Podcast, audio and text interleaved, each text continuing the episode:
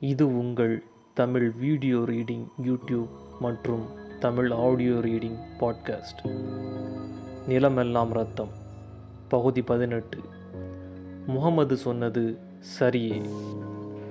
சரித்திரபூர்வமாக இன்று நமக்கு கிடைக்கும் சான்றுகளின்படி கிபி அறுநூற்றி பத்தொம்போதாம் ஆண்டு வரையில் கூட இஸ்லாம் அத்தனை ஒன்றும் வேகமாக பரவிவிடவில்லை. அரபு தேசங்கள் பலவற்றில் முகமது நபியின் செல்வாக்கு பரவியிருந்தது அவரை அடியொற்றி இஸ்லாத்தில் பலர் இணைந்து கொண்டிருந்தார்கள் என்பது உண்மையே. ஆனாலும் குறிப்பிட்டுச் சொல்லும் விதத்தில் மதமாற்றங்கள் நிகழ்ந்ததாக சொல்லிவிட முடியாது. முகமது ஒரு நபிதான் என்று ஏற்பவர்கள் இருந்தாலும் இஸ்லாத்தில் இணைவோரின் எண்ணிக்கை குறைவாகவே இருந்தது. அந்த அறுநூற்றி பத்தொம்போதாம் வருடம் முகமதுவுக்கு ஐம்பது வயதானது. அதே வருடத்தில் அறுபத்து ஐந்து வயதான அவரது முதல் மனைவி ஹதீஜா காலமானார். உலகின் முதல் முஸ்லிம் பெண்மணி. பல அரபு பெண்கள் இஸ்லாத்தில் இணைவதற்கு காரணமாக விளங்கியவர். முகமதுவின் உறவினர்கள் பலரே கூட இஸ்லாத்தை ஏற்பதற்கு ஹதீஜா மறைமுக காரணமாக இருந்து ஏராளமான உதவிகள் செய்திருக்கிறார். அவரது மரணம் முகமதுவுக்கு மட்டுமல்ல அன்றைய தேதியில் இஸ்லாத்துக்கே மாபெரும் இழப்பு என்பதில் சந்தேகமில்லை. இன்னொரு மரணம். முகமதை சிறு வயதிலிருந்தே தூக்கி வளர்த்த அவரது பெரியப்பா அபுதாலிப்பினுடையது. குரேஷியருக்கும் முகமதுவுக்கும் பகை முற்றிவிடாமல் இருக்க தம்மால் ஏதாவது செய்ய முடியுமா என்று இறக்கும் வரை முயற்சி செய்து பார்த்த ஒரு நல்ல ஆத்மா அவர். அவரும் அதே வருடம் இறந்து போனார். ஆனாலும் துயரத்தில் துவண்டு போய் அமர்கிற அளவுக்கு முகமதுவுக்கு அப்போது அவகாசம் இருக்கவில்லை. வெகு நாட்கள் மெக்காவில் அவர் வசித்து கொண்டிருக்க முடியாத அளவுக்கு எதிர்ப்பாளர்களின் வன்முறை நடவடிக்கைகள் மிகுந்து கொண்டிருந்தன. ஏதாவது ஒரு முடிவுக்கு வந்து எங்காவது இடம் மாறினால்தான் சரிப்படும் என்று பலர் தொடர்ந்து கருத்து கூறி வந்தார்கள். ஆனால் முகமது ஒருபோதும் தாமாக ஒரு முடிவை எடுத்து செயல்படுத்தியதில்லை. எத்தனை காலம் ஆனாலும் சம்பந்தப்பட்ட விஷயத்தில் இறை கட்டளை என்று ஒன்று அவருக்கு வந்து சேராதவரை இம்மி கூட அசைய மாட்டார். ஆகவே காலம் கனிவதற்காக காத்திருந்தார். கனியத்தான் செய்தது இடம் மாறுவதற்கல்ல இன்னொரு விஷயத்துக்கு. அந்த ஒரு சம்பவம்தான் இன்றைக்கும் பாலஸ்தீனத்து அரேபியர்களால் தினசரி நினைத்து பார்க்கப்படுகிறது. நினைத்து நினைத்து மனம் கணக்கச் செய்கிறது. சொந்த மண் அதுவும் புனித மண். அங்கேயே அகதிகளாக தாங்கள் வாழ நேர்ந்திருப்பதின் அவலத்தை எண்ணி எண்ணி மனதுக்குள் மருகச் செய்திருக்கிறது. சொந்த சோகங்களினாலும் இஸ்லாத்தின் எதிரிகள் குறித்த கவலைகளாலும் கொஞ்சம் தோண்டிருந்த முகமது அன்றைக்கு இரவு தொழுகைக்காக மெக்கா நகரின் மத்தியிலுள்ள காபாவுக்கு போனார். தொழுதுவிட்டு களைப்பில் அங்கேயே ஓர் ஓரமாக சாய்ந்து கண்ணயர்ந்தார். எப்போதும் விழிப்பு நிலையிலேயே அவரை நாடி வரும் ஜிப்ரீல் அன்று உறங்கத் தொடங்கிய போது வந்து தட்டி எழுப்பினார். திடுக்கிட்டு எழுந்து அமர்ந்த மு முகமதுவின் கைகளை பற்றி எழுப்பினார். அதன்பின் நடந்தவற்றை முகமதுவே வர்ணித்திருக்கிறார். அவர் என் கைகளை பிடித்து எங்கோ அழைத்தார். கூடவே நடக்கத் தொடங்கினேன். பள்ளி வாசலின் வெளியே நாங்கள் வந்து சேர்ந்தபோது அங்கே வெள்ளை வெளேர் என்ற ஒரு மிருகம் நின்று கொண்டிருந்தது. பார்த்தால் கழுதை போல் இருந்தது கோவேறு கழுதை போலவும் தெரிந்தது. ஆனால் இரண்டும் இல்லை. இரண்டுக்கும் இடைப்பட்ட தோற்றம் கொண்ட ஏதோ ஒரு மிருகம். இம்மிருகத்தை முகமது நபி புறாக் என்று குறிப்பிட்டிருக்கிறார். அம்மிருகத்துக்கு இருபுறமும் அகன்ற பெரிய சிறகுகள் இருந்தன. கால்களும் சிறகுகளைப் போலவே அசைந்து கொண்டிருந்தன. எத்தனை பெரிய மிருகம் அது? அம்மிருகம் எடுத்து வைக்கும் ஒவ்வொரு காலடியும் கண்ணின் பார்வை தொலைவு நிகர்த்ததாக இருந்தது. ஜிப்ரில் வழிகாட்ட முகமது அம்மிருகத்தின் மீது ஏறி அமர்ந்தார்.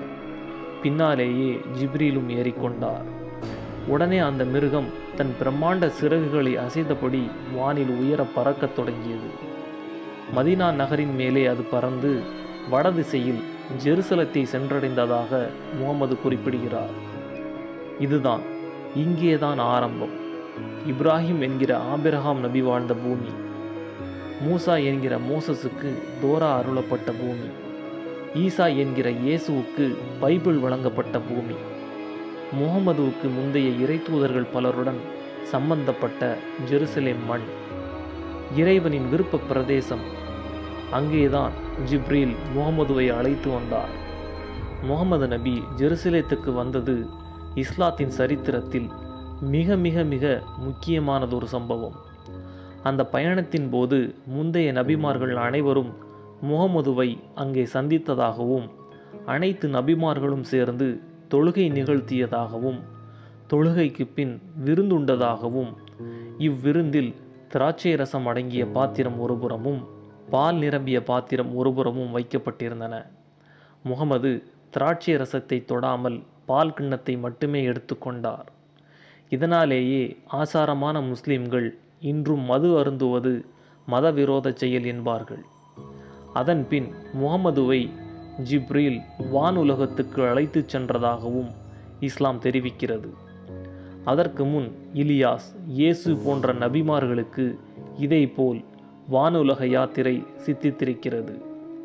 முகமதுவுக்கு வானுலகில் ஓர் இலந்தை மரத்தின் அடியில் தெய்வீக பேரொளியின் தரிசனம் கிட்டியதாக சொல்லப்படுகிறது. இந்த சந்தர்ப்பத்தில்தான் முகமதுவுக்கு இஸ்லாத்தின் பிரமாணங்கள் குறித்த பல முக்கிய வசனங்கள் அருளப்பட்டிருக்கின்றன. முஸ்லிம்கள் தினசரி ஐம்பது வேளை தொழ வேண்டும் என்கிற இறை உத்தரவும் இந்த சந்தர்ப்பத்தில் வழங்கப்பட்டதுதான். ஆனால் ஐம்பது வேளை தொழுவது என்பது மிகவும் சிரமம். இதை குறைத்து கேளுங்கள் என்ற மூசா நபியின் ஆலோசனையின் பேரில் திரும்ப திரும்ப இறைவனிடம் குறைத்து கொள்ள கோரி இறுதியில் ஐந்து வேளை தொழுகையை நிர்பந்தமாக வைத்தார் என்பது இஸ்லாமியர் நம்பிக்கை.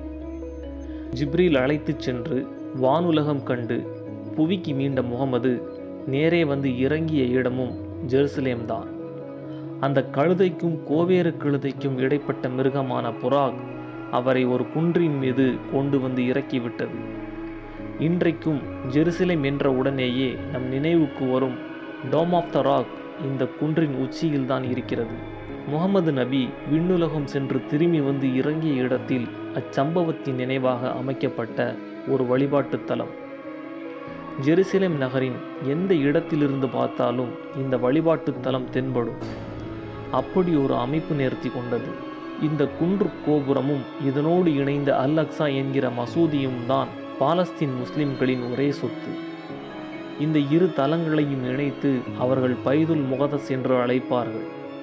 ஆனால் பாலஸ்தீன் என்று குறிப்பிடும் போதெல்லாம் அடையாளத்துக்கு டோம் ஆஃப் த ராக் படத்தை மட்டுமே தொடர்ந்து ஊடகங்கள் வெளியிட்டு வருவது வழக்கமாகிவிட்டது. ஏனெனில் அதை படம் எடுப்பதுதான் சுலபம்.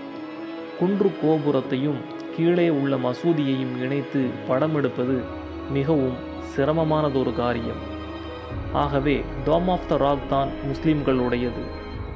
அல் அக்ஸா மசூதி இருக்கும் இடம் முஸ்லிம்களினால் இடிக்கப்பட்ட யூத தேவாலயம் என்று யூதர்கள் கூறி வருகிறார்கள். இஸ்ரேல் பாலஸ்தீன் பிரச்சனையின் ஆணிவேர் இதுதான். கோயில் இருந்த இடம் இடிக்கப்பட்டு மசூதிகள் கட்டப்பட்டது உலகெங்கும் பல இடங்களில் பல்வேறு காலகட்டங்களில் நடைபெற்ற சம்பவம்தான். பாலஸ்தீன் அல் அக்ஸா மசூதி விஷயத்தில் அப்படித்தான் நடந்ததா என்பதுதான் இங்கே பிரச்சனை. மிகவும் விரிவாகவும் விளக்கமாகவும் ஆராய்ச்சி பூர்வமாகவும் அணுக வேண்டிய இந்த விஷயத்தை பின்னால் பார்க்கப் போகிறோம். இப்போது முகமது நபி திரும்பி வந்த கதையை நிறைவு செய்துவிடலாம். ஜெருசலேம் குன்றின் மீது வந்து இறங்கி இளைப்பாறிய பிறகு முகமதுவை மீண்டும் மெக்காவுக்கே கொண்டு வந்து கிளம்பிய இடத்திலேயே இறக்கிவிட்டு போய்விட்டார் ஜிப்ரீல். மெக்காவிலிருந்து ஜெருசலேத்துக்கு பயணம் மேற்கொண்டு அங்கிருந்து வானுலகம் சென்று திரும்பவும் ஜெருசலேம் வந்து அங்கிருந்து மெக்காவில் உள்ள காபாவை அவர் அடைந்தபோது இன்னும் பொழுது விடிந்திருக்கவில்லை. விடிந்ததும் புறப்பட்டு தன் ஒன்று விட்ட சகோதரி ஒருவரின் வீட்டுக்கு சென்ற முகமது முந்தைய இரவு தனக்கு நடந்ததை அப்படியே வரிவிடாமல் அவரிடம் சொன்னார். இந்த சம்பவத்தை நான் மக்களிடம் கூறப்போகிறேன் என்றும் சொன்னார். சாதாரண மனிதர்கள் நம்பக்கூடிய விஷயமா இது? அன்றைக்கு மெக்காவிலிருந்து புறப்பட்டு ஜெருசலேம் செல்வதென்றால் குறைந்தபட்சம் ஒரு மாத காலமாகும். மாலை தொழுகையை மெக்காவில் முடித்துவிட்டு இரவு தொழுகையை ஜெருசலேத்தில் நிகழ்த்திவிட்டு திரும்பியதாக முகமது சொன்னால் யார் நம்புவார்கள்?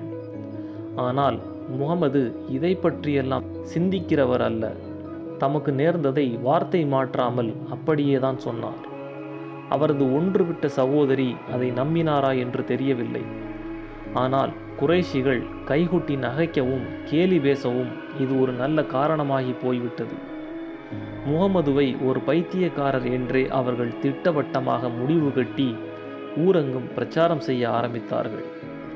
ஆனால் ஓர் ஆச்சரியம் இதில் உண்டு. பறக்கும் விலங்கின் மீதேறி தான் சென்று திரும்பிய வழியில் கீழே சாலை மார்க்கமாக பயணம் செய்து கொண்டிருந்த யாத்ரீகர்கள் வர்த்தக குழுவினர் குறித்தும் அவர்கள் அப்போது எங்கே இருந்தார்கள் எத்தனை தொலைவு அவர்கள் மெக்காவை வந்து அடைய எத்தனை காலமாகும் போன்ற விவரங்களை எல்லாம் துல்லியமாக தெரிவித்திருக்கிறார் முகமது.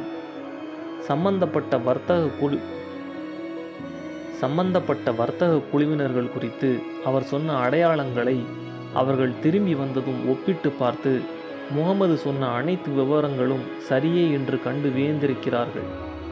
இந்த சம்பவத்துக்கு பின் முகமது மெக்காவில் தொடர்ந்து வசிப்பது மிகப்பெரிய பிரச்சனையாகி போனது.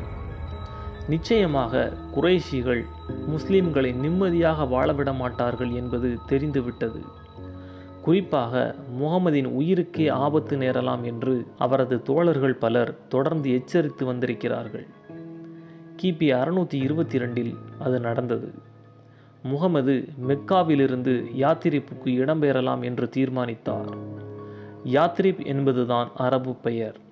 ஆனால் மதீனா என்று சொன்னால்தான் பொதுவில் புரியும். மதினா என்பது ஹீப்ரு மொழி பெயர். அன்றைக்கு அங்கே அதிகம் பேசப்பட்டு கொண்டிருந்த மொழியும் அதுதான். ஏனெனில் மதினாவில் அப்போது அரேபியர்களை காட்டிலும் யூதர்கள்தாம் அதிகம் வசித்து வந்தார்கள். அரேபியர்களான குறைஷிகளின் தொல்லையிலிருந்து தப்பிக்க யூதர்கள் நிறைந்த மதினா நகருக்கு முகமது இடம்பெயர நேர்ந்தது ஒரு சரித்திர வினோதம்தான். ஆனால் அடுத்த சில வருடங்களில் ஒட்டுமொத்த மத்திய ஆசியாவையும் இஸ்லாம் என்கிற ஒரு குடையின் கீழ் கொண்டு வருவதற்கு அங்கே தங்கியிருந்த காலத்தில் அவர் ஊன்றிய வித்துக்கள் தான் ஆதார காரணமாக இருந்திருக்கின்றன. அடுத்த பகுதியில் சந்திப்போம்.